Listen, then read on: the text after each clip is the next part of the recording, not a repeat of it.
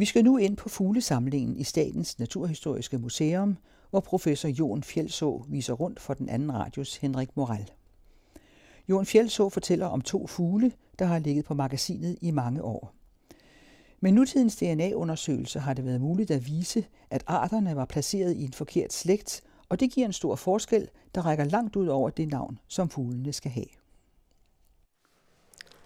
Nu er vi inde i Zoologisk Museums fuglesamling, og i dette rommet så har vi godt og vel 100.000 fugle. Og de kunne jo fylle riktig meget, så derfor preparerer vi dem, er de oppevart på den måten, at de faktisk ligger flatt ned som et skinn, som vi ser her, en islom fra Grønland i 1917. Så de øh, er pent og tørt og støvtett oppbevart her, og de, så de formentlig holder formen i noen hundre år fremover. Og det er jo så vår viktigste forskningsressurs her. At vi til dels har dokumentasjon for hva som finnes hvor i verden, men vi kan jo også gå inn og undersøke alle mulige ting og ta morfologiske mål. Og vi kan også f.eks. ta fjærprøver og analysere miljøgifter eller deres DNA. Og der er så nok lagt noget ind i den, så den holder formen? Ja, men den her er bare fyldt med et eller andet hø, eller eh, græs, eller vatt, eller et eller andet. Den er rimelig fast. Den er nok ganske hårdt stoppet. Det er en sånn ganske enkel preparering som man godt kan lave i felten når man sitter i sitt telt ute i Kragemoten. Er den så færdig, når man har været ute i felten, eller skal det laves mer ved den, når man kommer hjem? Eh, normalt ikke. Vi laver dem normalt færdig ute i felten. Det er noen ganger, sånn som en islom som har et meget fett skinn. Der er det noen ganger at man bare lager den som et flatt skinn, som man eventuelt salter ute i felten. Og når man så kommer hjem, så skraper man det ordentlig rent. Men eh, normalt er det sånn når det først er kommet inn her, så gjør man ingenting mer med det. Her er det oppbevaringen sånn sett bare det at det ligger avlukket i mørket og i støvtette skapet. Og tidligere ble det jo så lagt ut gift, eller man smurte arsenikk på innsiden av skinnet. Det gjør vi ikke lenger i dag. Her har vi jo f.eks. en masse nyinnsamlet materiale fra Ny-Guinea fra 2015. Og de er bare preparert i felten. Og så er det ikke laget noe mer med dem. Og så havner de så her inne. Og her ligger de så til vi liksom er ferdig med å undersøke dem, og så, så kommer de på plass rundt omkring. Så her er mange meget spesielle arter. Nå forsker vi jo her især på omkring sangfuglenes evolusjon. Og der vet vi i dag en DNA-baserte stamtre at sangfuglene antagelig oppsto på Antarktis, eller der omkring helt i begynnelsen av tertiærtiden, altså for en godt 50 millioner år siden, etter at jorden hadde vært igjennom en alvorlig miljøkatastrofe med en asteroidenedslag på Yucatan-halvøen i Mexico. Det ser ut til at det simpelthen har utslettet alt liv på landjorden på den nordlige halvkule. Og det som så oppstår bakefter, det er så etterkommere av de som overlevde rundt om Sydpolen. Den gangen var jo jorden god og varm. Og i Ny-Guinea, f.eks., hvor vi nylig har hatt en ekspedisjon, eller et par ekspedisjoner ute, det var liksom springbrettet for kolonisering av den gamle verden.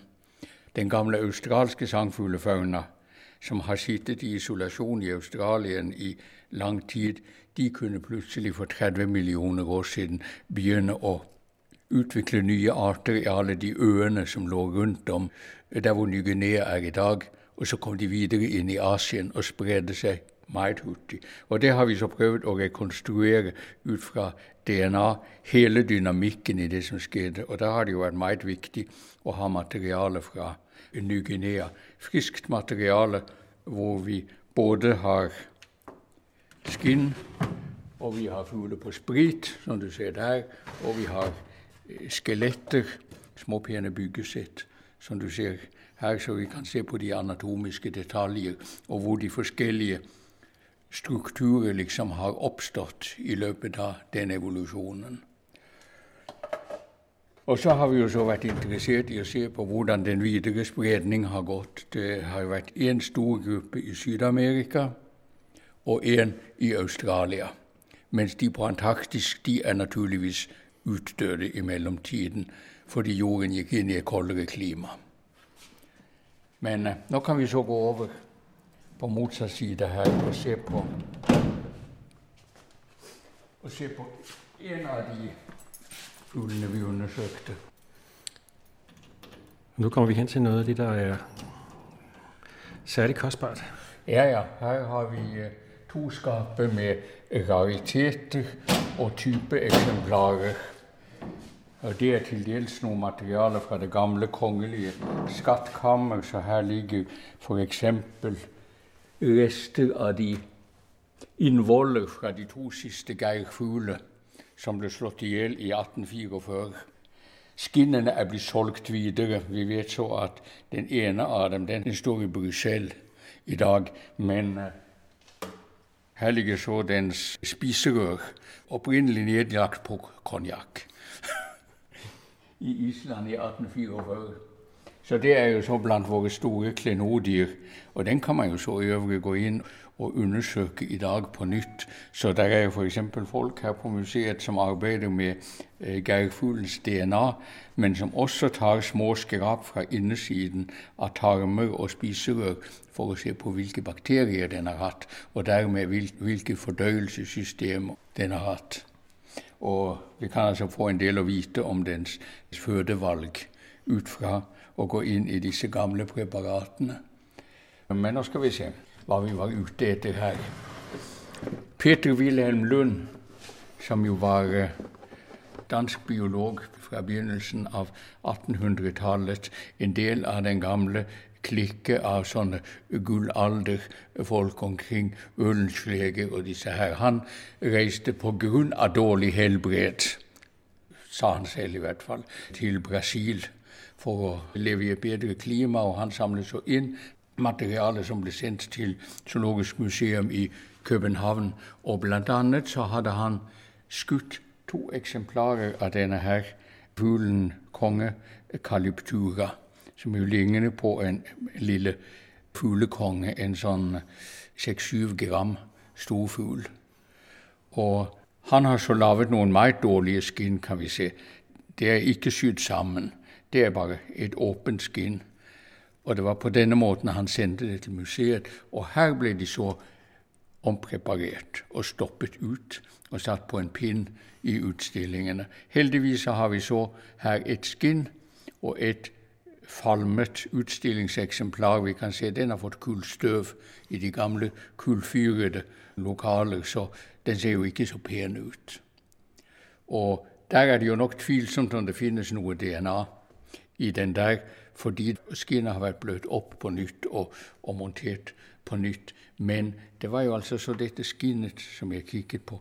Denne her fuglen var blitt plassert i en familie som heter cotingaer, Ut fra en bitte lille detalj nedi føttene som en såkalt primitiv karakter, så den måtte høre til i den gruppen regner man med. Den har noen små skjell på baksiden av taksen som man normalt kun finnes utenfor spurvefuglene eller sangfuglenes gruppe. Så den har vært plassert i den familien, og ingen har vært riktig fornøyd med det.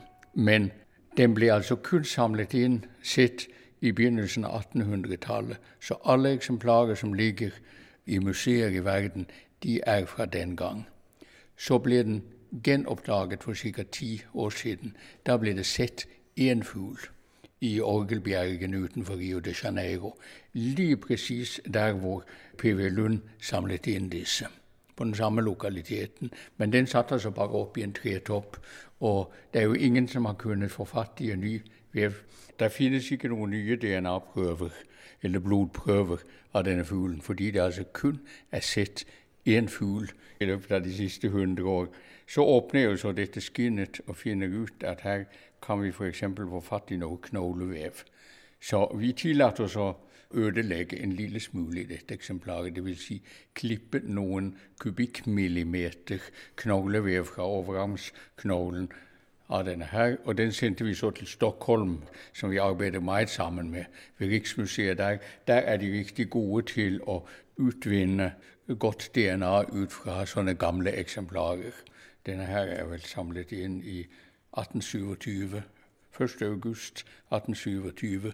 Og det lyktes jo fint å få noen DNA-sekvenser ut av denne her.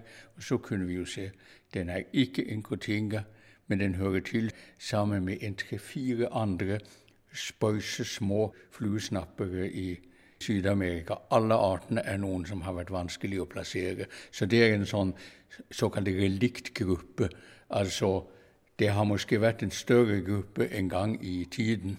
Men eh, nå er det så kun noen få spesialiserte arter som har overlevet. Blant annet så har de, eh, de fire artene, eller fire slektene, meget forskjellige nebb.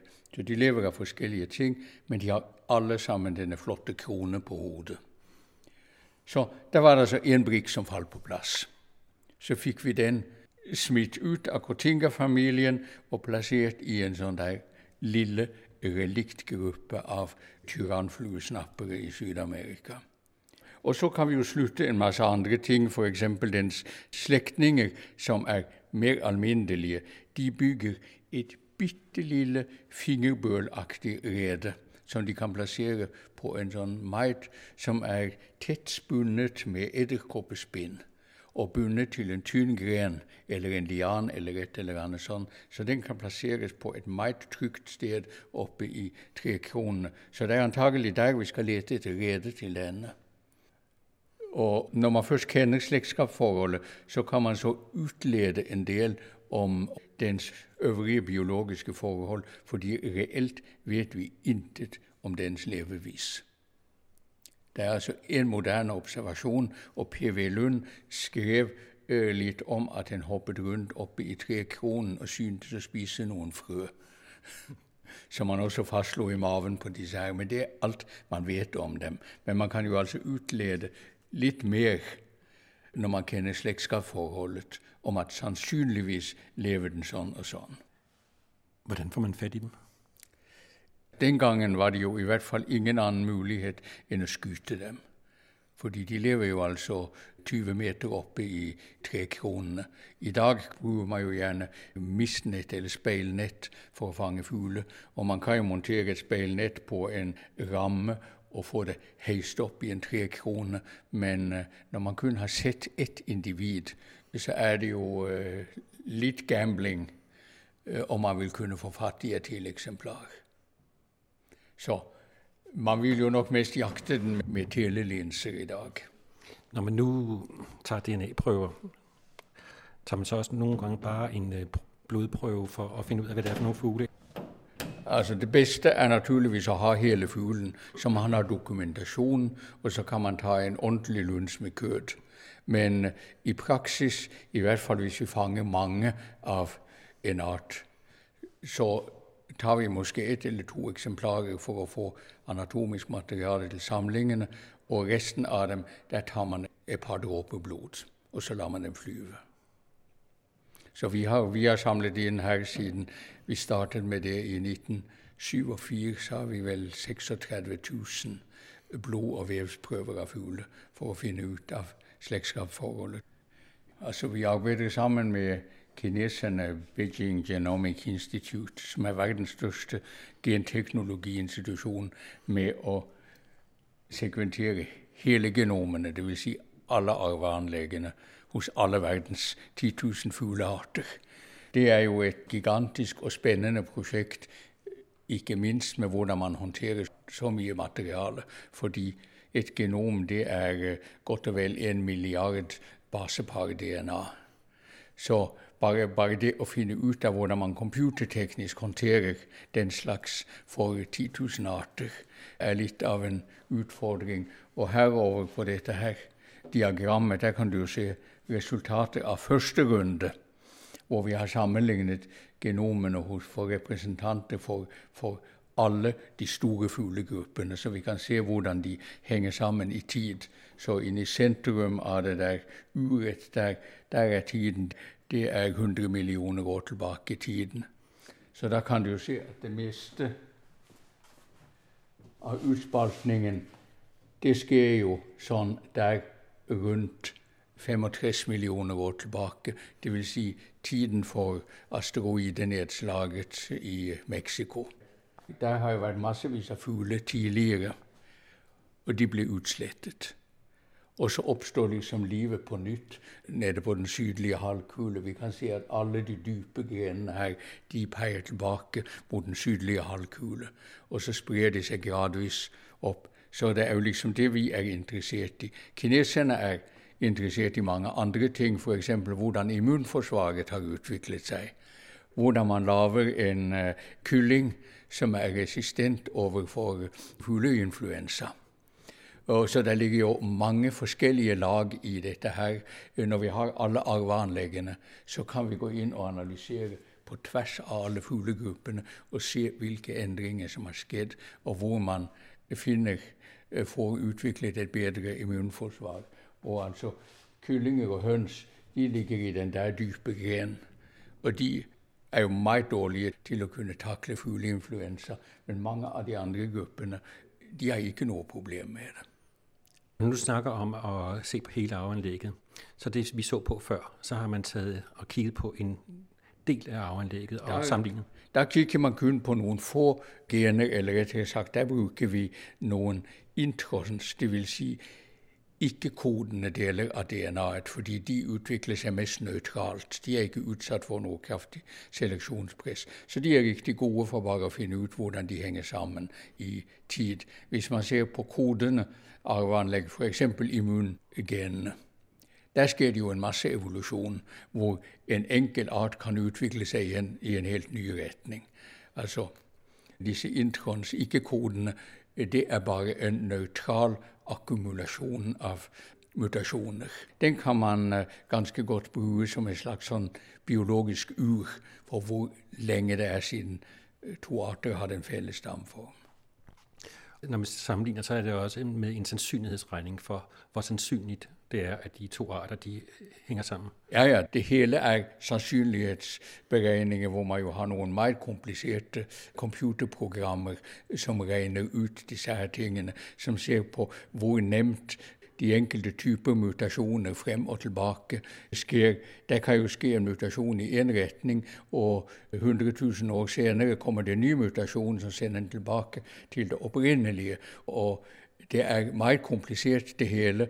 Og det er jo altså kun et computer med stor kapasitet som kan regne ut hva som er det mest sannsynlige. Så man kunne også godt komme senere og få et annet resultat? Ja, ja. De forskjellige gener vil også gi litt forskjellige resultater. fordi det er klart, når det skjer en artsdannelse, altså én stor bestand blir splittet opp i to, så er det litt forskjellig hvordan disse arveanleggene blir fordelt. Så det kan godt hende at en bestemt mutasjon lever videre i art nummer A, men så er det en, et enkelt individ som har den mutasjonen som vi har i art nummer B. Og så det, Kortene blandes jo hele tiden. For hver generasjon så rekombineres jo arveanleggene, faren og moren. Så Derfor er det en masse kaos og støy i det. Og det er ganske umulig for den menneskelige hjerne å håndtere de tusener eller millioner av endringer som finner sted. Det har man altså noen kompliserte computeralgoritmer til å regne på disse sannsynlighetene. Nå snakket vi før om øh, fuglen der hadde noen små særtrekk ved føttene. Men hvor sikker er ellers den tidligere klassifikasjonen av fuglene? Den er temmelig usikker, fordi nå har man jo i halvannet hundre år hatt evolusjonslæren. Og den har sivet inn sånn konseptuelt. Men eh, man har allikevel ikke riktig hatt noen klare analysemetoder til hvordan man finner ut av det. Det er folk som på 1800-tallet har kunnet si at ok, det duer ikke å se på hvilke arter som deler noen gamle karakterer. Fordi gamle urtrekk, f.eks. dinosaurtrekk hos fuglene, de kan jo overleve uavhengig i to forskjellige utviklingsgrener uten at man egentlig kan se sammenhengen. Det er kun hvis to grupper deler en ny oppfinnelse, at man kan si med sikkerhet at de hører sammen. Og det er det noen som har vært klar over tidlig, men man har ikke riktig brukt det. Og det har ligget i bakhodet at man gikk ut fra at opprinnelsen til alt det måtte være et sted i den gamle verdens troper, fordi det var der man hadde den store diversitet. Så det vil si de meget avvikende faunaene som man hadde i Australien og Syd-Amerika, det var bare noen merkelige noen som måtte være avledet fra de grunngruppene man hadde i den gamle verdens troper. Man visste jo også intuitivt at paradisets hav lå et eller annet sted i Orienten, så det var der det måtte ha startet. Og man har faktisk klart med et slags selvbedrag å, å holde fast på noen sånne grunnoppfattelser. Inntil godt og vel midt på 1900-tallet så begynte man å se kritisk på det og fant ut at nå, måske kan vi i virkeligheten fortolke det på en helt annen måte.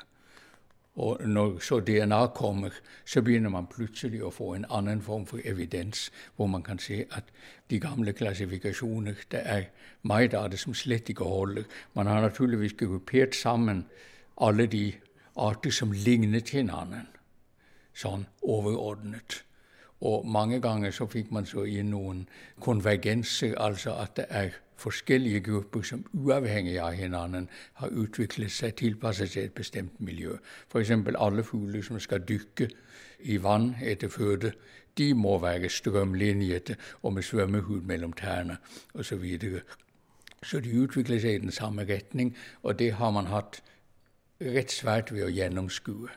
I dag vil jeg si at den store nye trenden nå, det blir jo at man bruker DNA-et som en slags fasit, og så prøver man å tolke de anatomiske endringene ut fra det, og forstå hvor skjedde hva innenfor stamtreet. Men selv selvom man må avvise mye av den tidligere viden, så har det vel alligevel dannet basis for, at man har samlet viden sammen på andre måder? Jo, naturligvis. Utgangspunktet for alt biologisk arbeid det er jo allikevel at man kan klassifisere på en eller annen måte. Allerede Linné midt på 1700-tallet kunne jo se at det var forskjellige plantegrupper og dyregrupper som stort sett lignet hverandre. Og han mente jo så å ha avluret Guds skaperplan. At han hadde laget noen grunnsystemer som skulle fungere på en bestemt måte og noen bestemte miljøer. Og så er man meget bundet Aristoteles' eksistensialisme. At alt skal kunne forklares som typer, ideelle typer.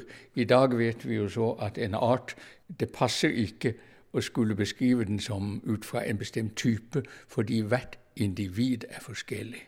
Så det er i virkeligheten en samling av beslektede individer som alle er litt forskjellige. Og det er jo utgangspunktet for evolusjonen. At det skjer en seleksjon ut fra den store variasjonen man har. Men altså, man starter et sted, og gradvis blir man klokere og begynner å se på tingene på noen nye måter, og får forhåpentligvis et mer komplett bilde til sist av de prosessene som er involvert. Og jeg er jo mest interessert i å forstå selve prosessene. Det er jo sånn sett litt likegyldig hvilket navn man bruker for den enkelte art. Hovedsaken er å forstå hva er det egentlig for prosesser som er involvert når arter oppsplittes i nye arter. Men jeg tror kanskje vi skal gå ned og se på den siste av dem. Her har vi brillefuglene. I skal også øh, flytte rundt på, i hvilke kasser de ligger, alt efter hvordan de blir placeret. Ja, altså nå i vår samling her så ligger fuglene etter en gammel klassifikasjon. Den gamle morfologibaserte klassifikasjonen. Og etterhånd blir jo den mer og mer utidssvarende. Men nå skal jo museet her flytte inn til Botanisk hage. Og du kan se nå har hver eneste bakke her den har en elektronisk registrering, så vi vet hva som ligger der. Og når man så i forbindelse med at man flytter det hele til noen nye skaper, så kan man bytte rundt på dem og sette den i ny rekkefølge. Så det har vi sånn sett utskutt. Det er en fugl som lever på øen Mindanao i Filippinene. Og den hadde man tidligere plassert i gruppen av brillefugler, som overveiende er sånne gulgrønne fugler. Denne her har jo så en annerledes farve, men man har jo bare gått ut fra at alle de små fuglene som hoppet rundt oppe i trekronene i det indopasifikke øområdet, at det var brillefugler alle sammen. Så dette var bare en litt avvikende sak. Og den er sånn brunlig i det? Ja, den er sånn ensfarvet kanelbrun. Den heter på engelsk cinnamon ibon. Eller jeg tror den heter brun ibon på dansk. Cinnamomeus, ser du på latin. Ibon det er bare et filippinsk ord for en lille fugl.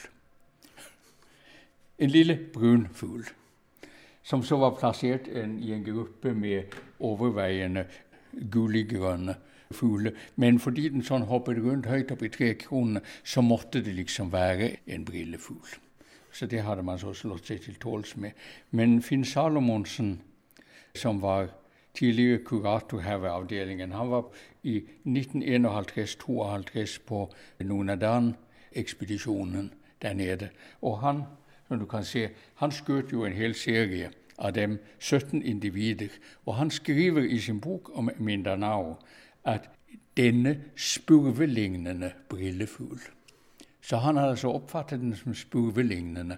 Øh, men det merkelige med den det er altså at den lever på mosputene oppe i tåreskoven i bjergene, høyt oppe i trærne, hvor man ikke forventer å finne en spurv. Men altså, han skjøt så 17 eksemplarer, og jeg tenkte som så av mangel på friske DNA-prøver. Nå tar vi sku og molesterer ett av de eksemplarene. Og så piler vi ut det som ligger av skjelettdeler inni. Og da kunne jeg jo fastslå med det samme at kraniet er et spurvekranium. Og så fikk vi jo så klippet opp litt hud og knogler og analysert DNA ut fra det, og ganske riktig, den havnet som den eldste art, den dypeste gren innenfor spurvenes stamtre. I familien Passeride, et helt annet sted i stamtreet. Og det riktig sjove det er jo så at de, de fleste av artene i spurvefamilien de lever i Sentral-Asien. Og denne her er så datert ut fra DNA til å være 16 millioner år gammel. Men 16 millioner år tilbake, da eksisterte øen Mindanao slett ikke. Filippinene befant seg som vulkanske plater, geologiske plater langt ute i Stillehavet. Og i forbindelse med at Australien bredte seg eh, flytt, rykket nordpå, så ble Stillehavsplaten presset over mot Asien, og så dukket disse vulkanene opp over overflaten. Så det skjedde langt senere. Så dette her er altså en representant for en utviklingslinje som har vært seg selv i riktig lang tid, antagelig et sted i Sydøst-Asien, og så har de etterfølgende kommet ut på disse øene, og den overlever i dag kun på bjergtoppene på øen Mindanao. Men det må nødvendigvis ligge en lang historie bak. Altså den eldste av alle spurvene, den har overlevd for seg selv ute på kanten mot Stillehavet. Hva er det spesielt ved denne her? I generell kroppsform ser den jo bare ut som en spurv. Men så har den et meget tynnere nebb. Og det er jo fordi den altså ikke lever av korn og frø nede på jorden som de andre spurvene, men den har spesialisert seg til nok i større grad å leve av insekter og frø av noen slags som den kan finne oppi trekronene men korn ligger utenfor dens diett. Og Det kan man liksom se på nebbet, at den har et meget spinklere nebb som ikke riktig egner seg til å fjerne frøskaller. Men det er jo så også med, hvis man ser på detaljene i føttene. Det tilpasses jo gjerne hvilket miljø man lever i, men det er helt typiske spurveføtter. Men den klarer seg allikevel oppe i trekronene ved å gå rundt ovenpå grenene. Men altså, den har bare skiftet fra å søke føde nede på jorden til å gjøre det oppe i trekronene. Så det er to sånne fugler som uh, mystiske arter som falt på plass takket være at vi gikk inn i gamle samlinger, utnyttet dem på en ny måte Og det er jo gjelder generelt for disse samlingene her at en ting er at fuglene en gang ble samlet inn for å finne ut hvilke arter som overhodet fantes i verden, men i dag bruker vi dem til noe annet. Til f.eks. å finne ut av evolusjonære mysterier. Eller vi kan velge å hive ut en fjær og analysere stabile isotoper i den for å finne ut hvilke hovedsakelige fødetyper den utnytter. Vi kan også se på hvorvidt det er noen tungmetallforureninger i det miljøet hvor den lever. Det er massevis av nye områder. Så man sier jo gjerne at museene de tar vare på gamle klenodier, men uh, det er like viktig å si at de er dynamiske, og vi søker hele tiden å utvikle samlingene så vi kan svare på fremtidens forskningsspørsmål. Når du snakker om miljøet, så må det vel også ha en betydning å ha fugle fra forskjellige perioder? Ja, da kan vi si at disse her fra Filippinene, det er så én innsamlingsinnsats. Men noen steder i verden samles det jo inn løpende over lang tid. Så f.eks. fra Danmark eller fra Grønland har vi jo lange serier. Grønlandske havørner og jaktfalker f.eks. Der har vi dem tilbake fra midt på 1800-tallet. Og der er det prosjekter i gang hvor man ser på forskjellige miljøgifter og hvordan de har akkumulert seg i bestandene. Det måske aller beste eksempel vi har her, det er tenner av narval. En narval blir jo en godt 100 år gammel. Og hvis man eh, ser på dens lange tann, den som tidligere var regnet som enhjørninghorn, så kan man jo se hvordan mengden av tungmetaller endrer seg på langs tannen. Så én tann den er altså et register over inntak av miljøgifter over 100 år. Og hvis man så har narhvaltenner samlet inn over 200-300 år, så har man jo i virkeligheten et kjempemessig miljøregister tilbake i tiden. Så der kan man jo altså se når forskjellige, f.eks. For kvikksølvforgiftning i Arktis begynte at det henger især sammen med industrialiseringen begynte i Kina, med kjempestor bruk av kull. Og det ser man så i Arktis. Og du er også i gang med et prosjekt med å få beskrevet alle spåfugle? Ja, et prosjekt hvor vi ikke beskriver dem, men hvor vi setter sammen, forteller den samlede historie for utviklingen av hele gruppen, hvor vi setter sammen alle disse analysene og ser på hvilke prosesser som har skjedd. Og da er det jo altså interessant at mange av disse gamle formene, som vi kaller for relikter, de ofte er på oseaniske øer eller i spesielle habitater, i meget stabile miljøer i nærheten av ekvator, hvor forholdene ikke har endret seg særlig meget. Innenfor kontinentene så er alt så dynamisk at der presses de ut. Så det som er spennende med et sånt prosjekt med i alt 6000 arter, det er jo at man kan begynne å se overordnede mønstre for hvor de forskjellige former for utviklingsgrener overlever. Hvor skjer de store radiasjoner? Altså de grupper som i løpet av kort tid spaltes opp i hundrevis av nye arter. Og hvor er det at sånne gamle, spesialiserte arter som egentlig skal vi si, var ved å stille treskoene, at de kan overleve. Udsendelsen var tilrettelagt av Henrik Moral og er en del av serien Museer skaber viden.